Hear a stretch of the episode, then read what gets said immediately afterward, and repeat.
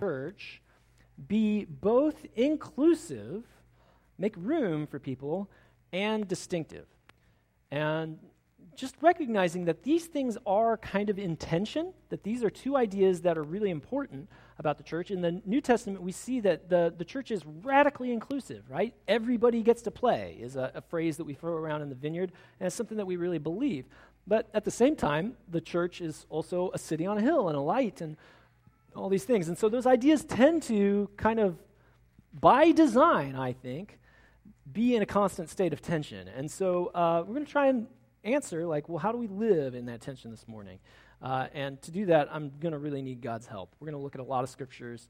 Uh, we need God to speak to us through those. And so, if you would, uh, I'll just pray and we'll jump right in. So, Lord, uh, I just thank you that um, you welcome me and you call me right where I'm at, uh, even where where I'm at is often a mess, and I'm often I'm often in a, in a, a deep state of need with you, uh, much like a much like a baby needs its mom.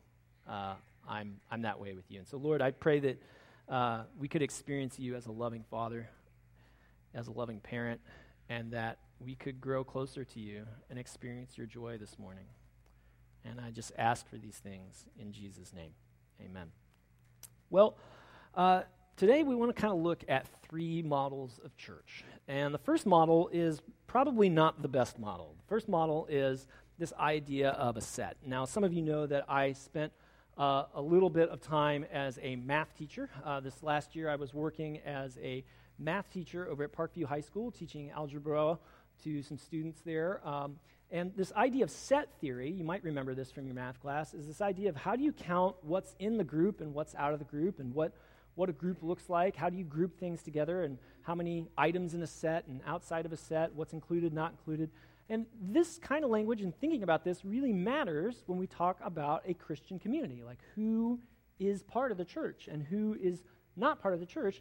Uh, we want to focus on that part less, but, but this idea of set theory is really useful to kind of try to wrap our minds around um, how do we how do we be a community? How do we include things? And so one idea of church that has been tried, uh, and and one idea that we find out in the world uh, in lots of places, places like a university, places like a city square, places like a bus depot or a bar, uh, is this idea of a fuzzy set.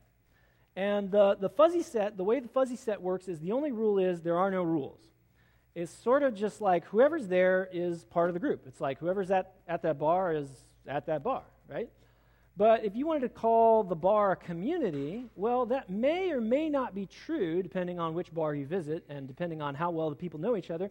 Uh, you know, because everybody's kind of just going their own direction, right? Everybody's just sort of kind of doing their own thing. Everybody's sort of just doing whatever seems right to them, uh, and they kind of happen to be doing it at the same place. Now, before I'm too negative on this, you know, we all, we do kind of make some some room for this, and and if we look at this, the strengths of this uh, model, uh, you know, there are some strengths to this model. There are some strengths to this idea. You know, it's really easy to walk into a place with, that has no expectations of you, right? That has no, uh, you know, that you don't have to change, you don't have to grow, you don't have to commit to anything or do anything. You can just be a part of the crowd, be a part of the group while you're there.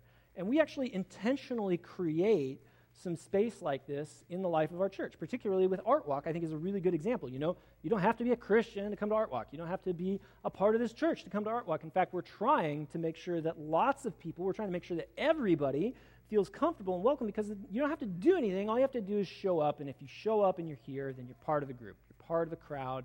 You're part of the party. And isn't that fun? And isn't that good? And there's, it's good to have some space like that and to feel comfortable inhabiting spaces like that, this is where people mix and mingle, and that's not a bad thing. There's some good in that idea of everybody can kind of just hang out and be together, and, uh, and there are no requirements, and there are no rules, really. It's just hanging out.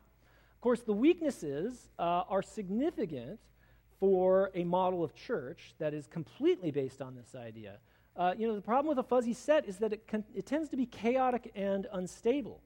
Uh, and so, while it is usually comfortable, while it is usually easy to be part of a fuzzy set group, you know, this can lead to a lot of anxiety. A lot of people experience social anxiety at parties because they think, I don't know, I don't know what is expected of me. I don't know where to stand. I don't know how to make small talk. I don't know how to make myself feel comfortable in this crowd. A lot of people experience that, and so it can feel unsure. Will I be accepted? Will I be rejected? What are the rules? How do I engage with this thing?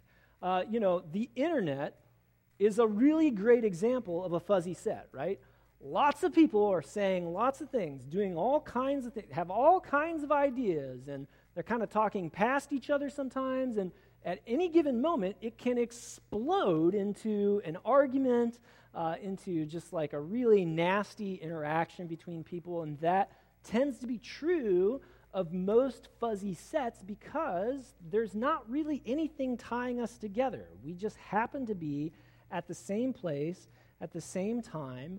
And, uh, you know, that's the thing about a fuzzy set is that, well, it's not really a model for community because there's nothing to unify this set of people. And in a way, a fuzzy set is really kind of not really a thing. Right? Like it's not it's just it's not exactly evil, it's just sort of nothing. Right? Like what do you stand for? Well, nothing that's the end of the story, right? There's not really any depth beyond that. It's just sort of a thing that you could call it a phenomenon, but it's not exactly a thing. It's not a static thing. Well, perhaps in reaction to this, or, or in opposition to this idea of this sort of chaotic, amorphous, fuzzy set idea of community that isn't really a church, and let, us just be honest, that there are churches like this, right? There are communities uh, that orient themselves around, well, we're not, we don't have rules, right? We don't, it's whatever you want to do. Just, you know, just kind of be a good person, right? Just believe whatever you want to believe. Like, there, there are churches like that. You can go and find a, a religious community like that, but it's not the kind of community that we want to be because we don't think that that actually honors God or, uh, or is orthodox or really is a thing. Like, that's just people hanging out. It's not exactly church as we understand it. Well, perhaps in reaction to that fuzzy set, and you could maybe say that fuzzy set is also a reaction to this other model, you could, you could think of a church as a bounded set. You could think of, you know, we have some boundaries. And the focus here with a boundary, oh, well, actually, first, I want to read a couple scriptures that say why we shouldn't be the fuzzy set. I'm sorry, I'm off my notes. So we, we can't do this. We can't settle for this because in Matthew 5, 13 through 16, Jesus says this. He says, in Matthew 5, verses 13 through 16, he says that you are the salt of the earth. But if salt loses its saltiness, how can it be made salty again? It is no longer good for anything except to be thrown out and trampled underfoot. And you are the light of the world. A town built on a hill cannot be hidden. You are, neither do people light a lamp and put it under a bowl. Instead, they put it on its stand and it gives light to everyone in the house. In the same way, let your light shine before others that they may see your good deeds and glorify your Father in heaven. That's what Jesus tells his disciples to be like. And in uh, the letter from uh, to 2 Timothy, uh, the letter that Paul wrote to Timothy, kind of encouraging this, this young pastor to, uh, to, to do a good job in being a pastor, he says this. He says, In the presence of God, uh, in the presence of God and of Christ Jesus, who will judge the living and the dead, and in view of his appearing and his kingdom, I give you this charge preach the word. Be prepared in season and out of season. Correct, rebuke, and encourage with great patience and careful instruction. For the time will come when people will not put up with sound doctrine. Instead, to suit their own desires, they will gather around them a great number of teachers to say what their itching ears want to hear. They will turn their ears away from the truth and turn aside to myths. But you, keep your head in all situations, endure hardship, do the work of an evangelist, and discharge all the duties of your ministry. You know, I don't think that that is a word just for pastors. In, in, in the vineyard, we really land hard on this idea that everybody gets to play. And so we would say that's a word not only for leaders of Christian communities, but for Christians, for Christians. That's a word for people who are trying to follow Jesus. Keep your head and do the work of an evangelist. Preach the word in season and out of season. So we have to stand for things. We have to not just tell people what they want to hear. And let me just say this you know, that there's, a, there's a sense in which uh, Paul, you know, I, have always kind of heard this, this verse that, you know, um, the time will come, right?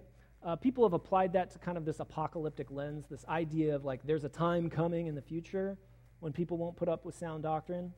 Uh, but I think really what's, what, what the way we should interpret that is uh, Paul is saying to Timothy, in your job as a pastor, you will experience a time when people don't want to put up with sound doctrine.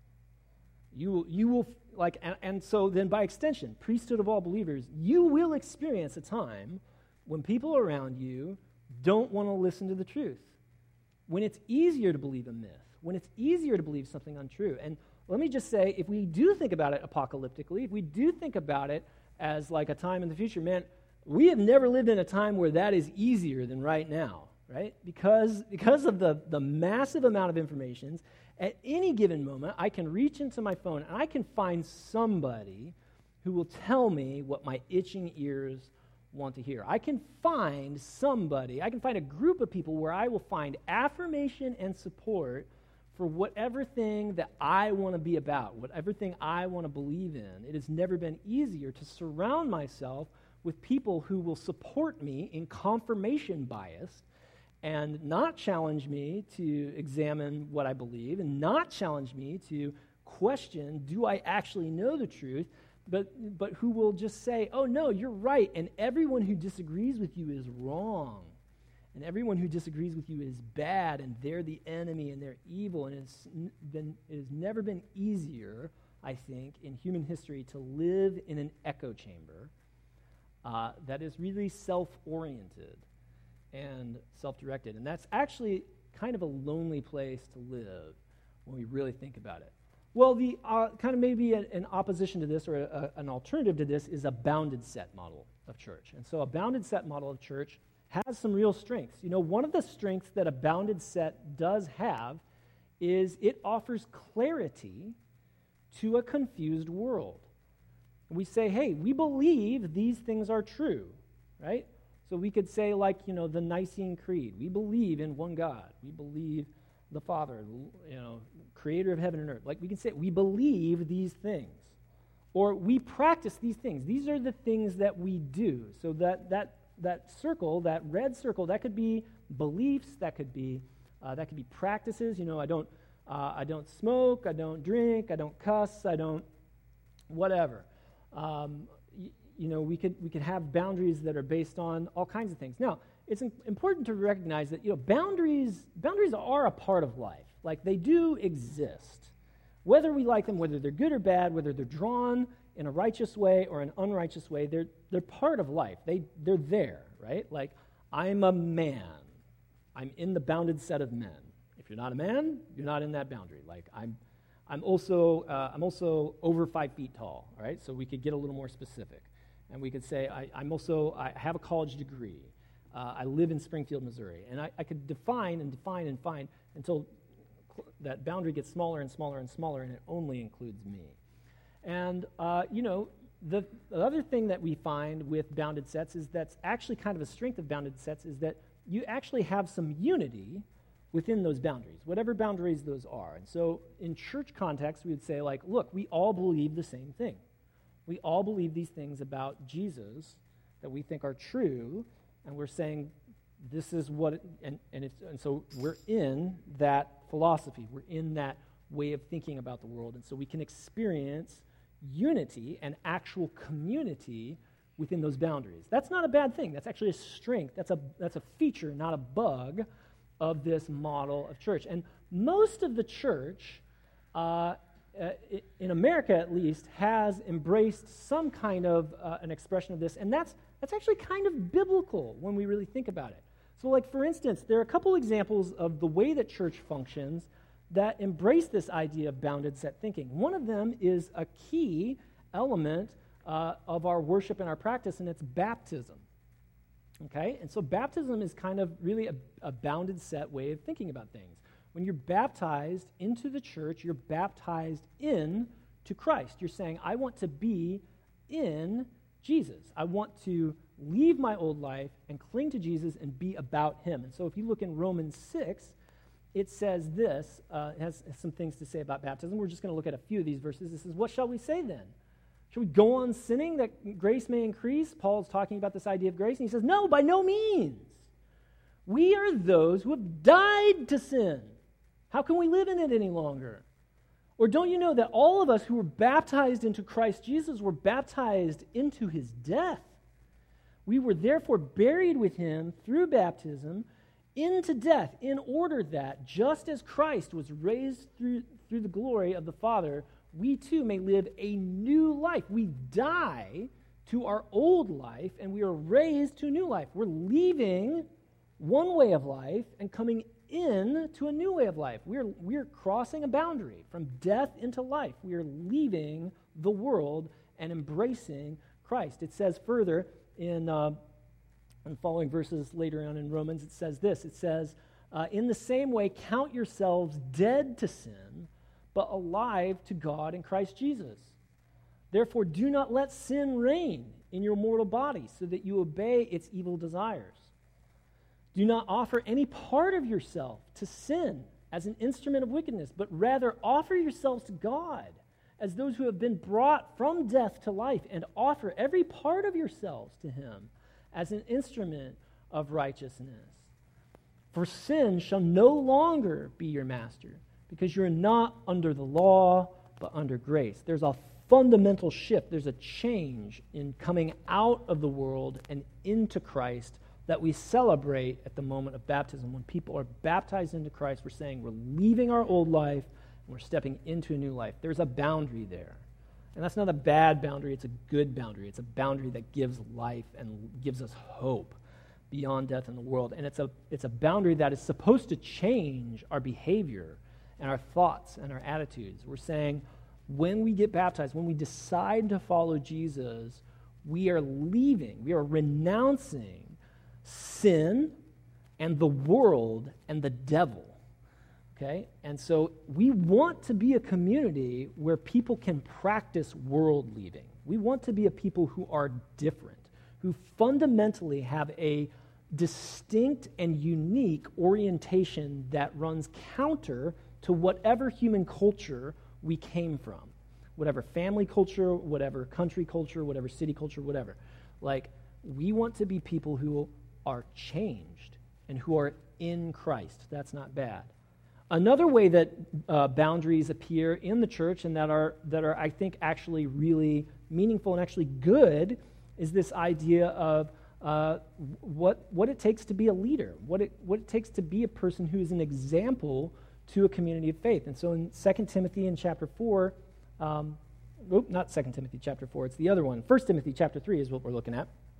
It says this it says, Here's a trustworthy saying Whoever des- aspires to be an overseer desires a noble task. Now, that word overseer, if you could get, just back up one slide, uh, and that word overseer, that often gets translated bishop, um, and that, that is kind of one way to think about it, but that word didn't have the same ecclesiastical meaning as it did in this passage, right? He's saying this is a, this is a person who is a leader in the church. This is somebody who has oversight over some aspect of the church. So, like a small group leader, or maybe a worship leader, or someone who is leading a team, or someone who has some sense of authority, who calls the shots and says, hey, do it this way.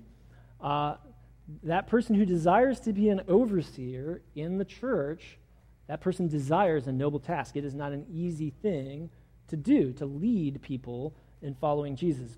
On the next verse, it says this it says, Now the overseer is to be above reproach faithful to his wife. Another translation says a husband of but one wife, because in that time in Macedonia, polygamy was actually quite prevalent. The sexual practices of the culture surrounding the church were very different from those outside the church. That didn't prevent people who were in polygamous marriages from coming into Christian community and making the decision to follow Jesus. But the standard remains for a leader to be a person who does not practice marriage or sex that way, uh, that person needs to be an example to the community. And so that person must be faithful to their spouse. That person has to be the husband of but one wife. Of course, in the vineyard, we're egalitarian. We understand that women can lead in any capacity. I'll defend that another Sunday.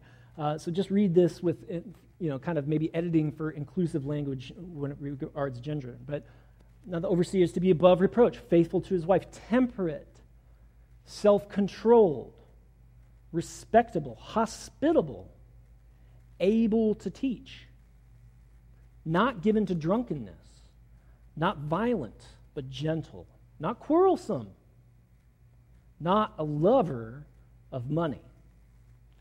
He must manage his own family well and see that his children obey him. He must do so in a manner worthy of full respect. If anyone does not know how to manage his own family, how can he take care of God's church? He must not be a recent convert, or he may become conceited and fall under the same judgment as the devil. And he must also have a good reputation with outsiders so that he will not fall into disgrace and into the devil's trap. And so maybe when we start really looking at these boundaries, we start looking at this list of requirements for a person who's leading in the church. Maybe you are experiencing, if, if you're anything like me, a little bit of conviction, like a little bit of like, oh man, am I, do I meet those qualifications? Am I, like, am I really you know, a good dad? Am I really a good husband? Do I have these things figured out? Do I, man, maybe I love money a little too much. Maybe I'm just a little bit selfish with my, am I? And, uh, and you know, I don't think that all, I don't think that questioning is all bad. I don't think it's wrong to ask God those questions and to say, Lord, is there something you want to say to me? Is there something you want to teach me here? That's good and healthy. That's good and healthy for all people. But we start to understand how that could get twisted and how that could be harmful and maybe counterproductive to producing leaders when we just look at the boundaries, when we just look at the list, when we just say this set of behaviors, this set of beliefs, you either do these things or you don't. While that can be a useful exercise to examine our hearts, we can start to see the weaknesses of a bounded set model. Because in order for a boundary to exist and there to be inclusion, the, the antithesis of that is also true that we're saying we're excluding some people. We're saying if you don't meet these criteria, then you don't get to be part of the group. If you don't do the things that leaders do, then you don't get to be in the leadership circle. If you don't do the things, if you aren't believing the things that Christians believe, then you're not in the Christian circle. You're not, you haven't crossed that boundary. And so, what has historically been a tragedy of the church and every other organization, uh, and especially organized religion, the organized religion of Jesus' day and continuing in any organized religion, is that you have division and you have stratification and you have, uh, you have if you focus on these boundaries, if you, if you make the boundaries the most important thing, then it's really easy for people to just feel bad, to feel excluded for there to be divisions and fighting and insecurity among each other, uh, and for a lot of negative things. Most of the negative things that we associate with religion and religious experience and practice have to do with a misapplication of these boundaries. And so I don't know if you picked up on it, but one thing that is kind of interesting about this take on uh, bounded set in that visual representation is that everybody inside the circle is white, and then everybody outside the circle is black. And that has definitely been a problematic and sinful and evil thing that has been a part of American history and, by extension, church history in America. We don't want to do that, right? We don't want to draw dividing lines and put stumbling blocks in front of people coming to faith. And particularly, we don't want to embrace uh, the boundaries of our culture. We want to have the boundaries that Jesus sets. We want to have the boundaries that God has put in place. And to bring something in, to bring, to bring American culture into the church, is quite dangerous and even harmful and sinful to people if we aren't careful and if we don't sort out what that looks like. If we don't uh, discern what God calls us to and what the boundaries actually are. But I will say this too. You know, I think another thing that happens with bounded set that's problematic for church is that it also leads to stagnation. That there is a sense in which if you know that you're in, it's really easy to get lazy, right? It's, I've, I've crossed the line. I've I'm baptized. I'm, I, I arrived. I'm there. I think I find this probably most often. I probably deal with this temptation most often in my marriage, right? You know, like I'm committed. I'm in. I'm done. We, we've made it. We've arrived. We love each other. We're there. Okay? But as I've discovered, just as baptism and marriage and baptism, there are kind of some there are kind of some similarities here, right? There's, there's the, the ceremony that begins your life together. But then you have then you have to walk that life out, right? You have to you have to keep growing, you have to keep changing, you have to keep coming together.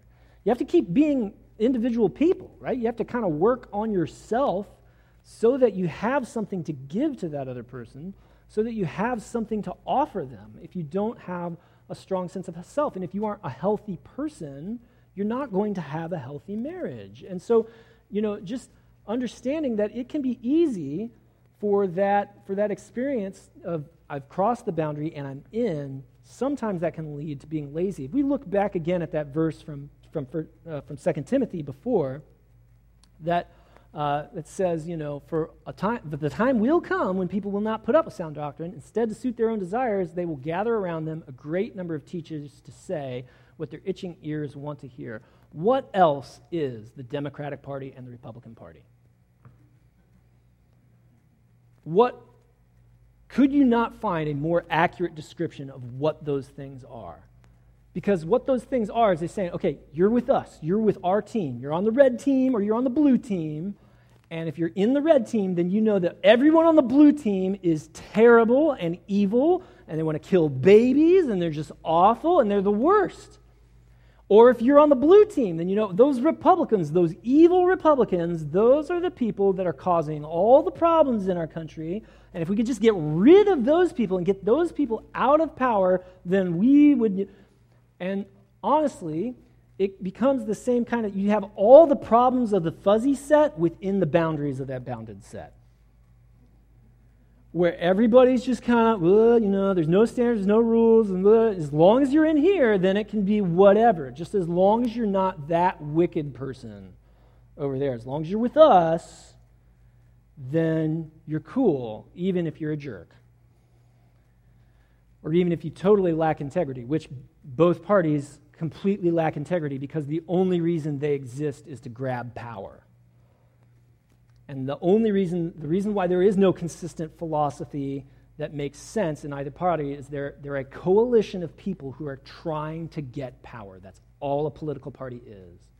And so we cannot adopt the value system of either of those political parties and bring that into the church and baptize that and say that belongs to God. No, we have to vigilantly guard our hearts and minds against the philosophies and the power structures and the systems of the world and reject that, to leave that, to die to that, and to be completely and wholeheartedly committed to Jesus Christ, who is our only Lord and Savior, to be part of His government and to pledge allegiance to Him above every other identity and allegiance.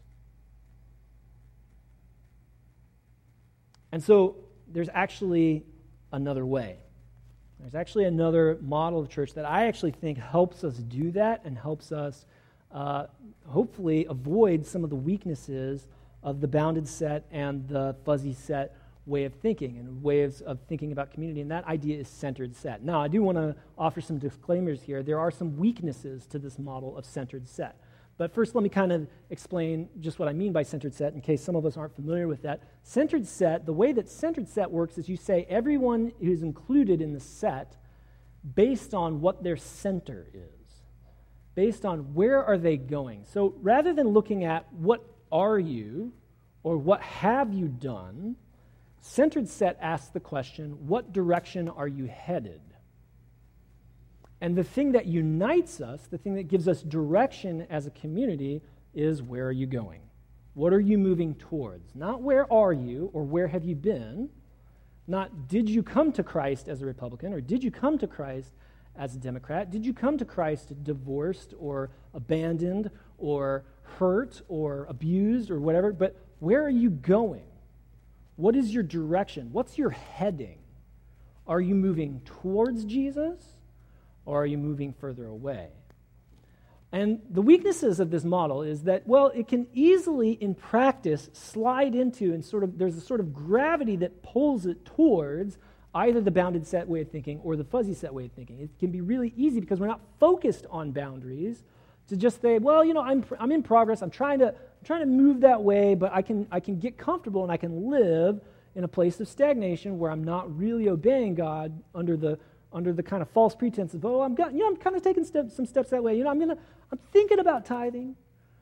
I'm thinking about learning how to pray for other people. You know, I'm kind of, you know, I, I'm open to the idea, but I just haven't made my mind up yet. Like, it can kind of become a fuzzy set thing in practice. And so that is a weakness. It can also become, uh, it can also in, have many of the weaknesses of bounded set thinking because really there, there is a boundary. We're just drawing the boundary not based on where you are, but on what direction you're headed.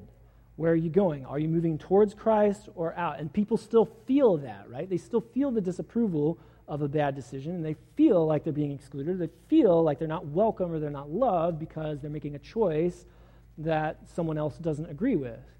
And then we can also talk about how, you know, the fact that you don't agree with it doesn't mean that it's wrong, right? We, we, there's all kinds of ways that we can think about, it, right? And so and so it is difficult to maintain the balance. It is difficult to actually do this thing because it has built in tension. There's tension built into this model of church because people who are wildly far away, you can see that guy up in the, the way left, or maybe it's a lady, I can't, it's hard to tell.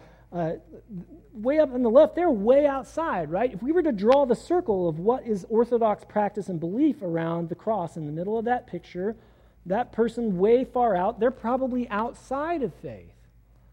Whereas the person that's kind of maybe just a little up and to the right of the cross there, they're really close, but their trajectory is off, right? And so they're, they're, they're really close to Jesus and they're within orthodoxy right now, but they're not heading the right way. They're not moving in the right direction. They're not following the vision that God has called them to, or they're not following the vision of this church. And so they're, they're, on, they're actually on their way out, even though they're still in.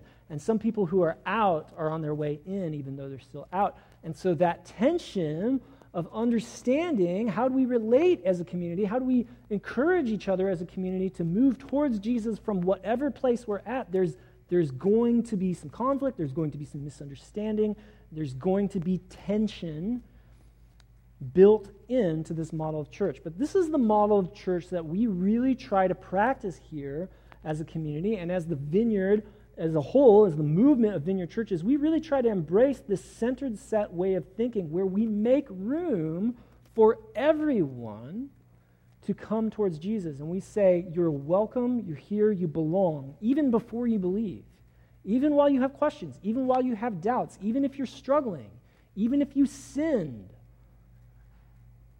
And I'm not talking about like, oh, I cussed. No, I'm talking about like, no, you really messed something up. You really did something wrong like a real sin, right?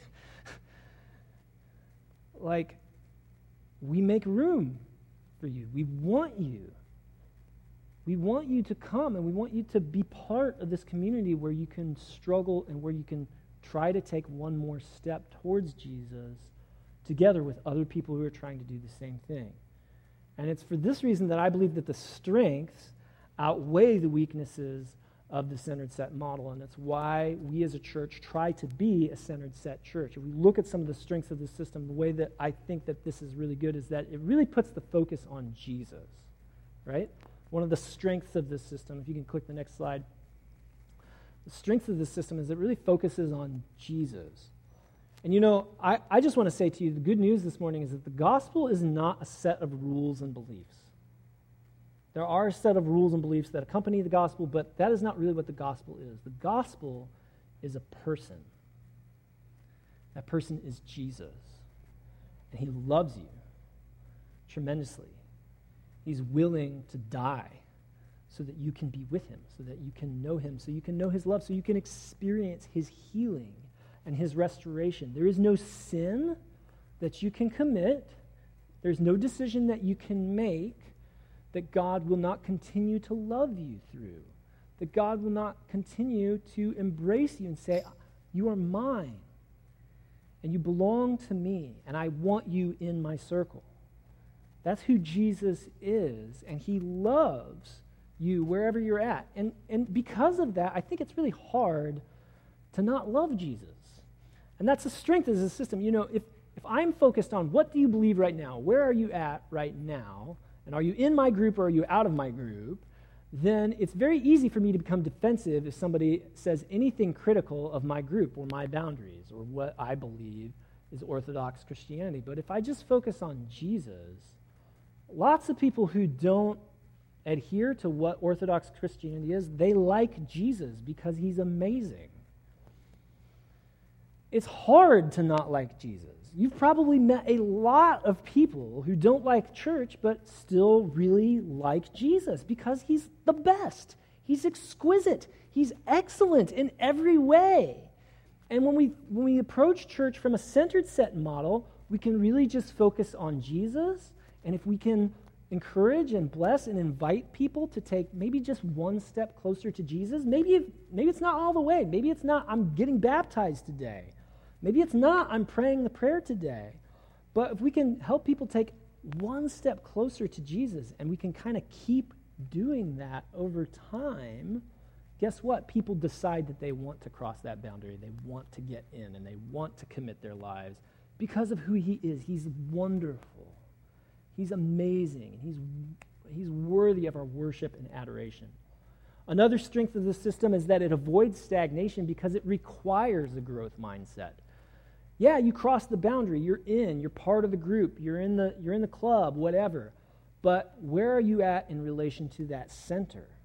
There's always another step to take. There's always another place to grow. There's always some place where we haven't completely given everything over to Him and where we need Him to take lordship of our life in that area and say, God, I surrender, I surrender this part of my life to you now.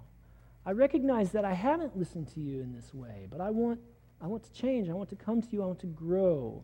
I want to continue to confess the ways that I haven't loved my neighbor as myself by what I did and by what I just didn't do. I need you to, to include me and to change me. It has the strengths of being inclusive and yet also distinctive. It doesn't lose its salt while it makes room for all kinds of people coming from all kinds of backgrounds with all kinds of sin and experience and perspective, this model of church, I have found, at least for me, helps me move closer to God every day while still helping me stay soft and vulnerable and open and not religious about people who haven't experienced Jesus the way I have.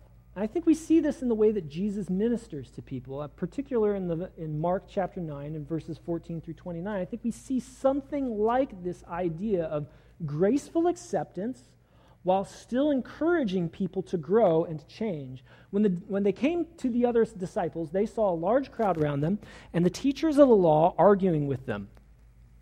As soon as the, all the people saw Jesus, they were overwhelmed with wonder and ran to greet him. What are you arguing with them about? He asked. A man in the crowd answered, Teacher, I brought my son who is possessed by a spirit that has robbed him of speech. Whether, whatever it seizes him, it throws him to the ground. He foams at the mouth, gnashes his teeth, and becomes rigid. I asked your disciples to drive out the spirit, but they could not. The unbelieving generation, Jesus replied, How long shall I stay with you? How long shall I put up with you? Bring the boy to me. So they brought him, and when, they, when the spirit saw Jesus, it immediately threw the boy into a convulsion. He fell into the ground and rolled around, foaming at the mouth. Jesus asked the boy's father, How long has he been like this? From childhood, he answered. It has often thrown him into fire or water to kill him. But if you can do anything, take pity on us and help us. If you can, Jesus said Jesus, everything is possible for one who believes. Immediately the boy's father exclaimed, I do believe. Help me overcome my own belief. When Jesus saw that a crowd was running to the scene, he rebuked the impure spirit. You deaf and mute spirit, he said, I command you, come out of him and never enter him again. The spirit shrieked, convulsed him violently, and came out. And the boy looked so much like a corpse that many said, He's dead. But Jesus took him by the hand and lifted him to his feet, and he stood up. After Jesus had gone indoors, his disciples asked him privately, Why couldn't we drive it out? And Jesus replied, This kind can come out only by prayer. Or some translations it might say, but only by fasting and prayer. Only by this lifestyle of practice.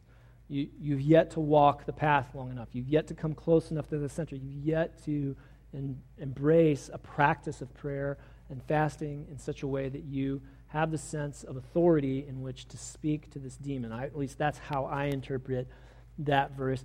That you can see that these disciples are very much in process, right? They come to Jesus, they're following Jesus, they're trying to do what Jesus is saying, and they are not succeeding at doing the stuff that Jesus does. They aren't good at it yet. They're very much in process. They're in a, a season of growth, and they're, they're learning how to cast out demons and to heal people and to do all the things that Jesus does. Jesus still welcomes them, he still teaches them, he's, he's patiently moving them towards being able to walk in more authority. And we see the man who's bringing his son to Jesus, he's not he's still not there yet, right? He doesn't he kind of you know if you can do something, you know, he kind of has this he's sort of fudging on whether or not he trusts in Jesus' power and his ability to do something. And Jesus meets him with grace in that place and says, you know, out of care for him and his family. He doesn't want this boy's uh, torment to be a spectacle. He shuts that down and he takes care of that person. He says, you know, he delivers him from that spiritual bondage. And this is what it means to be a disciple. This is, this is what disciples are like. Disciples are students. We're here to learn. We have things that we don't know yet. And I think it's important to distinguish this isn't a student in the sense of like a college student. Like I'm auditing a few classes, kind of dr- trying to decide my major, trying to figure some things out. No, this is this is this involves a level of commitment and discipline to be a disciple it, that kind of comes down to our identity. It's when we say, I am a person who is trying to learn how to do racial reconciliation and how to love people across differences. I'm a pastor who is trying to learn how to do cross-cultural ministry in a overwhelmingly white and historically racist town. And I'm struggling with how to do that, but I'm going to remain in a posture of learning so that I can learn as a person and so that our community can grow in becoming a welcoming, diverse place. I'm trying to learn how to be a person who heals people in the name of Jesus. I'm trying to be in a posture where I learn how to pray for the sick and how to do those things. I want to be a person who is learning how to be a good husband. I want to continue to develop my skills in communication and relating well to my wife. I want to be a person who's learning how to be a good dad, who's learning how to be a good son, who's learning how to be a good person, who's learning how to be like Jesus. I want to continue on this path. And I think that Paul really drives this idea home in this passage from his letter to the Philippian church. He says this He says, I want to know Christ. Yes, to know the power of his resurrection and participation in his sufferings, becoming like him in his death. And so somehow to attain the resurrection from the dead. Not that I have already obtained all this or have already arrived at the goal, but I press on to take hold of that for which Christ Jesus took hold of me. Brothers and sisters, I do not consider myself yet to have taken hold of it, but one thing I do, forgetting what is behind and straining towards what is ahead, I press on toward the goal to win the prize for which God has called me heavenward in Christ Jesus. All of us, then, who are mature, should take such a view of things. And if at some point you think differently, that too God will make clear to you. Only let us live up to what we have already attained. This is a, this is a life that takes a while to walk out. And I believe it actually continues to be walked out in eternity. I believe that we never stop growing closer to Jesus because there's always more of Him to explore. There's more of His infinite goodness and grace and mercy and love and justice and holiness and righteousness and peace. All honor and glory and power and wisdom belong to Him, and we will never finish exploring it all. And that is a wonderful invitation to enjoy. It's good to start. It's good to make those commitments. It's good to recognize those passages and those boundaries and those times when we begin that journey, and that's right and good, and those are all good things, but we never stop learning and we never stop growing in Christ. And it is that good news that I hope we will continue to experience as we pray for each other and walk this path together, including everyone who wants to come along for the ride along the way. Would you stand?